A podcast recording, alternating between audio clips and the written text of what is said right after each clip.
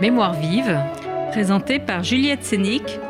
et préparée par Rachel Rimmer, une émission de la Fondation pour la mémoire de la Shoah avec RCJ.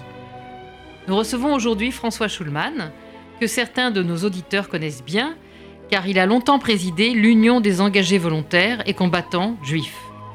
François Schulman a enfin raconté sa propre histoire, avec surtout, et c'est particulièrement remarquable, les dessins qu'il faisait enfant et qu'il a conservés, et qui donnent à ce témoignage une touche unique et permettent de planter le décor de l'histoire de votre famille qui survit dans le Paris de la guerre. Vous participez le 4 juillet prochain à 19h30 à une rencontre au Mémorial de la Shoah intitulée Enfance en Pologne et en France, animée par notre ami Claude Boschurberg, qui portera sur deux témoignages parus dans la collection de la Fondation pour la mémoire de la Shoah aux éditions Le Manuscrit, le vôtre, qui s'intitule Le petit peintre de Belleville, et celui de Nathan et Morissette Hawks, Destin croisé d'un couple. Alors, Le petit peintre de Belleville, votre livre, est un titre qui dit la modestie et le regard à hauteur d'enfant. Ce sont les mémoires d'un enfant de Paris, né en 1931 près du canal Saint-Martin, dans un quartier où les juifs polonais ont trouvé refuge. Tout est minutieusement rendu dans vos écrits. Les lieux, appartements exigus et chaleureux, ateliers de tricot, les odeurs de la cuisine yiddicho-polonaise, les expressions imagées avec lesquelles on qualifie ses voisins. Alors, première question, euh, que vouliez-vous raconter dans ce, dans ce livre? Qu'est-ce qu'il vous tenait à cœur de transmettre et à qui? Eh bien, parce que nous avons, notre génération a travaillé, a traversé, je dirais, une période historique très bouleversante et très bouleversée.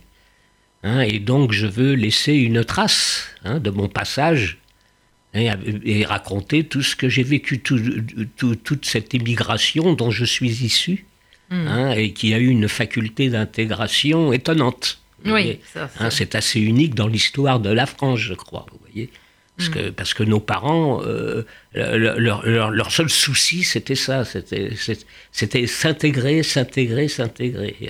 À- à- à- Il fallait parler français, il fallait, fallait pas tellement parler yiddish, quoique, quoique je vous raconterai certaines anecdotes à ce propos.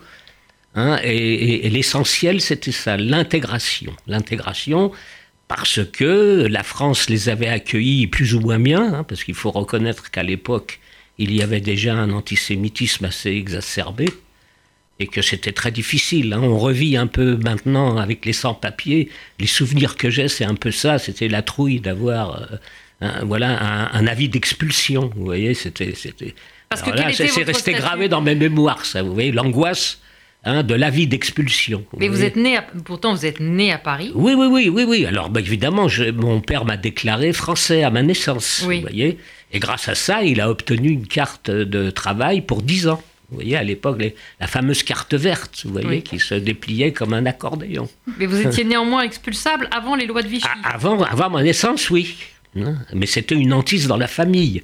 hein, parce qu'il y a eu un arrivage massif de ma famille polonaise qui est arrivé pour l'exposition internationale de 37. Vous voyez Alors ils venaient, ils arrivaient avec un visa de touriste. Et puis ils restaient. Ils avaient l'intention de rester. Alors, alors, il- alors là, c'était compliqué, à tel point, vous savez, dans- sur, la, euh, sur la rue juive, les Yiddishegas, hein, il y avait des mahas qu'on appelait, c'est-à-dire des faiseurs. C'est-à-dire Mhm. c'est des types qui avaient leur entrée à la préfecture et qui, contre euh, monnaie sonnante et trébuchante, réussissaient à obtenir une carte d'identité de séjour. Vous voyez Dans, dans le quartier où vous viviez, vous parlez de Yiddish et Gaz, c'était comme un mini shtetl en fait. Moi, ma langue, ma, première langue, ma langue maternelle, ce fut le yiddish. Vous savez, quand je suis arri- quand ma mère m'a mis à la maternelle, je parlais pas un mot de français. Oui, ça vous le racontez. Alors, oui, oui, je le raconte. C'est un moment d'angoisse terrible. Ah bah oui, j'ai fait un blocage. Après, je voulais plus parler yiddish. Vous voyez, ça a été l'inverse. Alors, mes parents étaient obligés de se mettre au français, vous voyez, pour qu'on puisse communiquer. Dans votre livre, ce qui est intéressant, c'est que vous, vous racontez effectivement ce sentiment, euh, cette angoisse euh, d'être pris, euh, de, de ne pas être en situation légale, et vous racontez la dénonciation de la concierge, mais vous racontez aussi, enfin vous racontez les deux, vous racontez aussi tous les, les Français euh, qui, euh, oui, qui étaient plutôt, euh, qui avaient de l'empathie, disons, qui étaient compatissants. Donc, oui, ils avaient une attitude assez neutre, quoi. c'est-à-dire sans en avoir l'air, vous voyez. Ils nous aidaient sans en avoir l'air, parce que c'est évident, ils avaient peur. Avaient- Parce qu'à l'époque, vous savez, l'atmosphère, hein, c'était quelque chose de tout à fait particulier. hein. Vous savez, dans la rue, à chaque coin de rue, à chaque entrée de métro, il y avait des quarts de police, il y avait des, agents, des inspecteurs en civil, en, uniforme, papier, papier, papier. Vous savez, on ne pouvait pas se déplacer librement comme maintenant. Hein. C'était tout à fait différent. Hein, alors c'est donc ces gens-là, ils, bon, ils avaient la trouille, c'est ce qui est humain d'ailleurs.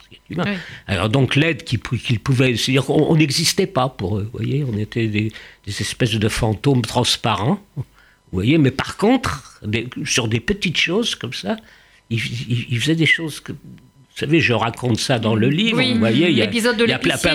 Voilà l'histoire de l'épicier qui, vous allez voir qui, voilà, qui voulait pas que je lui paye les pommes de terre qu'il m'avait euh, servi, quoi, en me disant mais tu m'as déjà payé, fous-moi le camp. Vous voyez. Ou alors le boulanger qui me prenait mes faux tickets de pain, vous voyez, parce que je faisais des faux tickets de pain mm. pendant l'occupation. Oui, peut-être on va, on va revenir euh, un petit peu pour que les auditeurs euh, suivent un peu l'histoire, parce qu'il y a plusieurs étapes dans votre livre, et notamment, enfin, tout tourne à partir de, de juillet 42, à partir du moment où... Euh, et, vous échappez en fait à la rafle du Veldiv, ce qui est assez incroyable, mais parce, que votre père a été prisonnier de guerre. Voilà, en fait. voilà, voilà. Il y avait la fameuse note de service qui, je me souviens, qui était affichée dans le commissariat dans lequel on, nous a emmenés pour vérification d'identité. Hein, il y avait une queue pour monter dans au bureau. Euh, hein, je raconte tout ça dans le livre avec moult détails. Il y avait des autobus qui stationnaient en face de l'entrée pour emmener les gens euh, au Veldiv. Vous voyez, puis nous, alors on a contrôlé nos papiers, puis ma mère a montré les papiers militaires, vous voyez, et, et l'inspecteur qui nous contrôlait a dit, bon, vous, vous rentrez chez vous. Puis comme il y avait ma tante aussi, alors ma mère lui demande et ma sœur a dit un nom pas elle. Voyez. Hmm. Et on ne l'a pas revue depuis. Oui, c'est la dernière fois que j'ai vu ma tante. Et donc c'est vrai que... Alors ça, alors mon père était prisonnier. Ben, ça c'est le paradoxe. Vous voyez, du régime nazi, on peut dire. Hein. parce que d'un côté, euh, ils déportaient des bébés qu'ils assassinaient, puis d'un autre côté, ben, les prisonniers de guerre, ils appliquaient les, conventions de Genève. Oui. Voilà c'est vraiment. Ben, ils appliquaient les. On peut imaginer. oui, tous les, tous, les prisonniers de guerre juifs. Tous les prisonniers de guerre juifs, même ceux qui se sont déclarés comme juifs, mm. sont rentrés. Hein. Mm. On leur a pas fait. Euh, rien du tout. On les a mis à part dans le, dans le stalag. Ils ont été mis à part dans la baraque des juifs, c'est tout. Alors, comme mm. les Allemands ne voulaient pas qu'ils aient des contacts avec la population autonome, ils ont balayé le stalag pendant cinq ans. Vous voyez, mm. ils faisaient partie du service d'entretien. Mais ils étaient envoyés au front. Enfin, vous racontez quand même un épisode. Ah, ça, c'est avant. Ça, c'est avant. Ça, c'est en tant qu'engagé volontaire. Là, là, là, là, je parle des années 42-43. Mm. Hein, hein, vous voyez, la, la rafle du Veldiv. Et, pourquoi nous, on n'a pas été euh, envoyés euh, au Veldiv Pourquoi on nous a libérés Alors maintenant, il est vrai que dès la déclaration de la guerre en 1939, parce qu'avant la guerre, il y j'ai eu une enfance extrêmement heureuse. Vous savez, le milieu yiddish était très, comment dirais-je, plein, c'était plein d'humour. On n'arrêtait pas de rigoler, malgré que les temps étaient durs. Hein, les, parents travaillaient dur. Mais ils avaient ce, ben sens de l'humour qui Ah oui, oui, oui, ça c'était... vous le racontez avec, la falcoyeur. Avec, tout le voisinage de notre immeuble, enfin, hein, Hein, c'était une atmosphère extrêmement chaleureuse. On n'arrêtait pas de rigoler. on a rigolé comme ça jusqu'en 39, jusqu'en septembre 39. Mm. Alors là, les choses ont basculé du jour au lendemain. Vous voyez mm. Et alors évidemment, la première réaction euh, des, chefs de famille, des pères, hein, de tous mes amis, des voisins, tout ça, c'était de courir s'engager, euh, voilà, pour se mettre au service du pays qui les avait accueillis. Et pour eux, ça fut une réaction tout à fait normale. Mm. Vous voyez, c'était des motivations. Alors il y avait des motivations très nobles, hein, parce qu'ils avaient, bon, certains avaient une conscience politique plus développée que d'autres. Vous voyez, hein, il y avait beaucoup de communistes à l'époque. Mm. Vous voyez, il y avait des. Il y avait, Hein, et même, même, même les sionistes de l'époque étaient de gauche. vous voyez, c'était le Paolo de Sion. Vous voyez, hein, c'était vraiment des types, des kibbutzniks. Vous voyez, je, je, les qualifierais même d'extrême gauche. Vous voyez, hein. et tous ces gens-là, un certain nombre s'étaient déjà engagés dans les brigades internationales euh, pendant la guerre d'Espagne contre mm. Franco. Il y a un certain nombre. Alors ceux qui sont rentrés, bon, ils sont rentrés en 38, vous voyez, ils sont rentrés en 38 et dès la déclaration de la guerre, hein, comme un seul homme, ils ont été faire la queue à tel point, à tel point que les associations juives, les, locaux des associations juives ont servi de, de lieu d'engagement. Vous voyez, mm. Ils établissaient des listes potentielles de recrues qui transmettaient vous voyez, euh, aux, militaires. Hmm. Et les militaires les, convoquaient les uns après les autres. il y avait des queues énormes. Hein. Il y c'est étonnant parce que ça a été un mouvement de masse. Hein. Oui. Il y a 25 000 hein, se sont engagés. 25 000 sur une population juive étrangère qu'on estime à l'époque à 150, 160 000. Donc c'est tous les hommes en âge de porter les armes. Oui. Ça, ça a été un événement euh, majeur, à mon avis, qui a été occulté pendant des décennies. personne n'en parlait, personne. Hmm.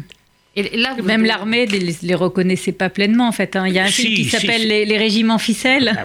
Euh, vers les années 80, la situation s'est un peu débloquée. Voilà, mais dans les années grâce 80, à un général qui était fort sympathique, qui était un jeune officier sortant de Saint-Cyr, mm. qui, commandait au Barcarès, enfin qui a mm. participé à la bataille de France, qui, qui est devenu général mm. après, qui s'appelait le général Brottier. Et lui, alors, il a, il a réussi, c'est-à-dire que la mémoire de tous ces régiments ficelles, Maintenant, c'est le deuxième régiment étranger d'infanterie, là, qui existe, hmm. qui a la mémoire de, ces régiments-là. Hein. Sur leur drapeau, il y a marqué 21e, 22e, 23e, et, 11e, 12e, et, 13e. Il y a eu six unités qui ont été constituées avec tous ces gens-là. Alors là, dans ce livre, vous partez de vos souvenirs d'enfant. Donc vous racontez, vous décrivez ce monde-là avec euh, votre regard d'enfant et notamment avec les dessins que vous avez conservés ah bah depuis les années 40. Euh, ah bah Donc est-ce que vous êtes parti des dessins? Enfin, comment ça s'est fait bah, Moi, les dessins, je suis né avec ça. Je suis né avec ce don. À tel point hein, que quand j'avais, je sais pas, j'avais 4 ans. Oui, 4 ans, 4 ans et demi peut-être, je sais pas. Je faisais le portrait de ma mère et c'était ressemblant. Mmh.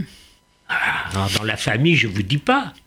Hein, euh, l'enfant n'est pas normal. Voilà. En yiddish, de skin is normal. Alors ma mère, qu'est-ce qu'elle a fait? Elle m'a emmené chez le docteur. alors, le docteur Lubetsky a consulté mes œuvres. Il a dit, il a dit, Madame, vous inquiétez pas. une seule chose, il est tout à fait normal. Mais une seule chose, je vais vous dire, laissez-le faire. voilà, à partir, j'ai toujours dessiné. Vous voyez, toujours. Et Ça a toujours été mon moyen d'expression premier, je dirais. J'arrêtais pas, quoi, depuis tout petit, petit, petit. Et donc vous dessinez tout, vous dessinez les lieux, tout, ce qui m'environne, tout, tout, même les scènes un peu tristes. C'est-à-dire que ce qui est curieux, c'est que j'ai jamais fait de dessin d'enfant. Mes dessins étaient tout de suite structurés. Tout de suite, comme oui, des dessins. C'est oui, c'est vrai que les dessins qui sont dans le livre, en fait. Bah, voilà, c'est des, dessins de, euh, hein, vous voyez, c'est abouti. Hmm. Bah, c'est très Alors que je ne faisais pas exprès. C'est très ressemblant, c'est très réaliste. Ah oui, oui, oui, oui, c'est-à-dire que j'ai eu le don voyez, de savoir lire une image. Mm. Le problème pour reproduire une image, il faut savoir la lire. Mm. Et moi, j'y arrivais comme ça, instinctivement. Instinctivement, les perspectives. Et ça, c'est un don. Euh, bah, un don. Est-ce que ce don euh, vous a servi pendant la guerre, finalement Oui, à faire des faux billets ah bah Oui, j'ai fait des faux tickets de pain. je me suis lancé dans la fausse monnaie, mais enfin, ça, ça n'a pas marché. Oui, et même les faux tickets de pain, vous vous racontez que finalement, le, le, le boulanger n'était pas. Ah non, il n'a pas été dupe. ah oui Ça, la libération, il m'a appelé, il m'a dit Dis donc, tu crois que tu m'as pris pour un imbécile avec tes tickets de pain? Alors, voilà, c'est ce que je vous disais. Hein. Comment l'aide que nous apportait la population environnante. Vous voyez oui. C'était une aide comme ça, sans en avoir l'air. Oui. Il prenait mes faux tickets, il voyait bien qu'ils étaient faux, et il me donnait du pain. Ouais. Et voilà. Hmm. Et c'était un peu comme ça dans tous nos petits quartiers, là, euh, vous voyez, entre, entre la, la, la, rue Sambrémeuse, vous voyez, la, la rue Sainte-Marthe et la rue du Buisson-Saint-Louis et la rue Saint-Maur en bas. Et dans ce quadrilatère, où il y avait peut-être, je sais pas une quarantaine de, juifs, de, juifs, d'enfants, d'adolescents, pas d'hommes, hein, des, vieilles grand-mères. Hmm. Hein, qui étaient planqués là, et quelques vieillards. Hein. Il y avait des hommes, quelques vieillards. Mais ils avaient tous l'accent yiddish, donc ils étaient très, très ah bah, reconnaissables. ils, parlaient que, ils parlaient que le yiddish. Vous savez, à l'époque, avant, la guerre, les, les, enseignes à Belleville, il y avait français, yiddish. Maintenant, c'est français hein, chinois. Il y avait, Ferme-Blantier, puis en ah yiddish à côté, Blachach. Vous hmm. voyez C'était comme ça. Hein, donc comment, comment ils faisaient pour se cacher euh, alors ah bah, Comment qu'on faisait bah, C'est pour ça que, que la majorité s'est fait ramasser, hein, parce que hmm. c'était très compliqué. Hmm. C'était très très très compliqué. Alors vous racontez la débrouille aussi, quand même. Ah, c'est une histoire... Euh, euh, c'est quand même des temps très bouleversés, bouleversants, avec des événements très tristes. Et en même temps, euh, on voit qu'il y a une capacité de rebond et de débrouillardise dans votre famille. Il euh, fallait, fallait se débrouiller, hein, parce que le problème, on a, c'est-à-dire que le problème, nous, on a, grâce à l'appartement de mon cousin Félix, qui était Clyde, vous voyez, c'est devenu. Alors, on a eu l'aide de la résistance moye juive de mmh. Paris. Hein, parce qu'ils envoyaient des gars se reposer chez nous. Parce que, ben, parce que Félix, quand il s'est fait arrêter, il a, il a eu la, la, même chose que nous. Parce qu'il est monté dans le même commissariat. Vous savez, quand, euh, avant, au moment où, où l'inspecteur nous a dit Vous pouvez rentrer chez vous, il a pris notre fiche, vous voyez, et il l'a déchirée. Hmm. C'est pour ça que j'ai été voir le fichier juif, j'ai pas retrouvé ma fiche. Hmm. Pour la bonne raison qu'il l'a déchirée. Oui, vous racontez Donc à partir de ce moment-là, on n'existait plus. Et il a fait la même chose pour mon cousin. C'est-à-dire, il a pris le père, la mère, euh, son frère et sa sœur. Vous voyez, puis lui qui, il, lui qui avait, il y avait la fameuse note de service d'exemption à la rafle du Veldiv. Il y avait un certain nombre de cas où les gens n'étaient pas étaient renvoyés chez eux, n'étaient pas arrêtés. Hein, C'était les femmes enceintes, les femmes qui allaitaient euh, des, des petits bébés, les femmes et enfants de prisonniers de guerre, et les enfants, alors de 16 ans révolus au 1er juillet 42 de nationalité française. Mmh. Voilà, mon cousin Félix tombait dans ce, dans, ce cas-là. Hop, l'inspecteur a déchiré sa fiche.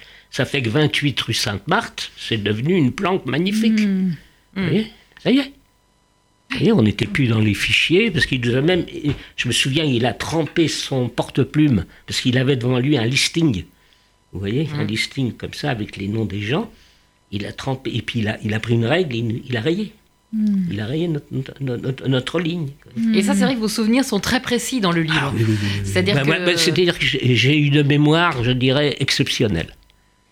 J'ai une mémoire qui remonte très très loin et avec tous les détails. Ça doit être dû à mon don, vous voyez, de, savoir lire une image. Hmm. Mais c'est pour ça que ça vient de là. Je pense que ça vient de là. Que votre livre est très précieux parce qu'il hmm. fait vraiment revivre très concrètement et très précisément euh, ces années-là. Oui, oui, absolument, parce que j'ai un sens de l'observation aiguë, vous voyez, et je regarde et, je, et, dans ma mémoire s'inscrivent le moindre petit détail. Vous voyez, quand je, quand je raconte l'atmosphère de Paris pendant les années noires, vous voyez, quand je raconte l'année 44 où les Allemands ont construit, vous savez, des blocos au ras des trottoirs autour de la caserne de la République, hein, je décris ça avec beaucoup de minutie. Vous voyez, c'est ce que j'ai observé. Hmm. Et est-ce que c'est, euh, est-ce que est-ce qu'on peut dire que vous, vous dessiniez parce que c'était un don et par plaisir, j'imagine, mais est-ce qu'on peut dire, est-ce que c'était euh, pour survivre à la situation, ou est-ce que c'était, est-ce que vous vous disiez déjà enfant, euh, je dessine pour laisser une trace de ce qui s'est passé. Ah non, non, non, j'en avais aucune. Ah non, non, c'est pas ça. Moi, je dessinais parce que c'était un besoin, un besoin, comment dirais-je, physique. Comme on a, quand on a faim, quand on a soif. Mhm. Vous voyez, moi, j'avais besoin de dessiner. Mhm. Ah, mais alors vraiment, je, mais je savais pas ce que je faisais. En gros, c'était un peu ça. vous voyez Surtout qu'il y avait beaucoup. Ah, c'était, c'était totalement instinctif et spontané. Vous voyez Surtout qu'il y a eu toute une. C'est après, c'est après que je me suis aperçu que ça pouvait raconter des choses. Hmm. Oui, mais sur le coup, quand j'étais petit, non, je me rendais pas compte du tout. Et il est vrai que c'était un besoin physique, vous voyez. Comme quand on a faim, bon, ben, on mange. Quand on a hmm. soif, on boit. Moi, j'avais, j'avais faim de dessiner. Il fallait, il fallait que ma main remue avec un crayon sur un bout de papier. Et, comment et que vous avez conservé tous ces dessins comment... Ah oui, bah, Il y en a beaucoup qui sont passés à la poubelle, hein, mais j'en ai, j'ai réussi à en conserver pas mal, oui, parce que pendant la guerre, il n'y avait pas de papier, il n'y avait pas ça. Alors je dessinais sur n'importe quoi, vous voyez, sur du papier craft. Euh, et vous avez choisi dans ce, dans ce recueil de ne, de ne mettre quasiment que des dessins d'enfants. Euh, euh, oui, oui, oui, des dessins jusqu'en 1944. Oui. Et donc après la guerre. alors après, non, mais j'ai ajouté quelques dessins que j'ai refaits euh, maintenant hein, pour illustrer certaines. Euh, certaines euh, scènes hein, mhm. que j'avais pas faites pendant la, pendant sur le terrain, je dirais. Par exemple, les masques à gaz, vous l'avez fait après? Non. Non, les masques à gaz, je l'ai fait non, mais des scènes, des, la barricade de Belleville, par exemple, je l'ai faite après de mémoire. Hein. Mhm. Et donc, ce, ce, goût pour le dessin, il faut quand même gagner votre vie Oui. Donc, euh, vous vous retrouvez père d'un enfant à 16 ah bah, bien ans. Bien sûr, bien sûr. Une histoire assez belle d'ailleurs. oui, oui, oui. Vous pouvez la raconter. Pleine de poésie. eh bien, écoutez, mon, euh, mon, père, après la guerre, enfin tout de suite après la guerre, bon, bah, vous savez, toutes les familles juives rescapées se sont reconstituées. Hein, et mon père, il a rencontré Mémé, hein, c'est la dame que j'appelle Mémé, oui, qui est arrivée à la maison. Papa, il me dit, ouais, voilà. Euh, et, alors, Mémé est arrivée à la maison avec deux filles. Hein. Alors, l'aînée, c'était Suzanne, et puis et la, et la cadette, euh, Madeleine. Et je suis, Suzanne et moi, dès qu'on s'est vus, ben, je sais pas, il s'est passé quelque chose de assez particulier. Je sais pas. On ne sait pas quoi d'ailleurs. Hein. Ça fait qu'on ne pouvait plus se quitter. Vous voyez, c'était. Et ils ont ah, C'était instinctif aussi, vous mm-hmm. voyez, instinctif, spontané, et, et j'ai fait ma vie avec Suzanne. On a, eu, on a fait deux magnifiques enfants. Hein. Mm. Et puis, puis, bon, hélas, elle est partie en, en 91. Bon, ça, c'est les aléas de la vie.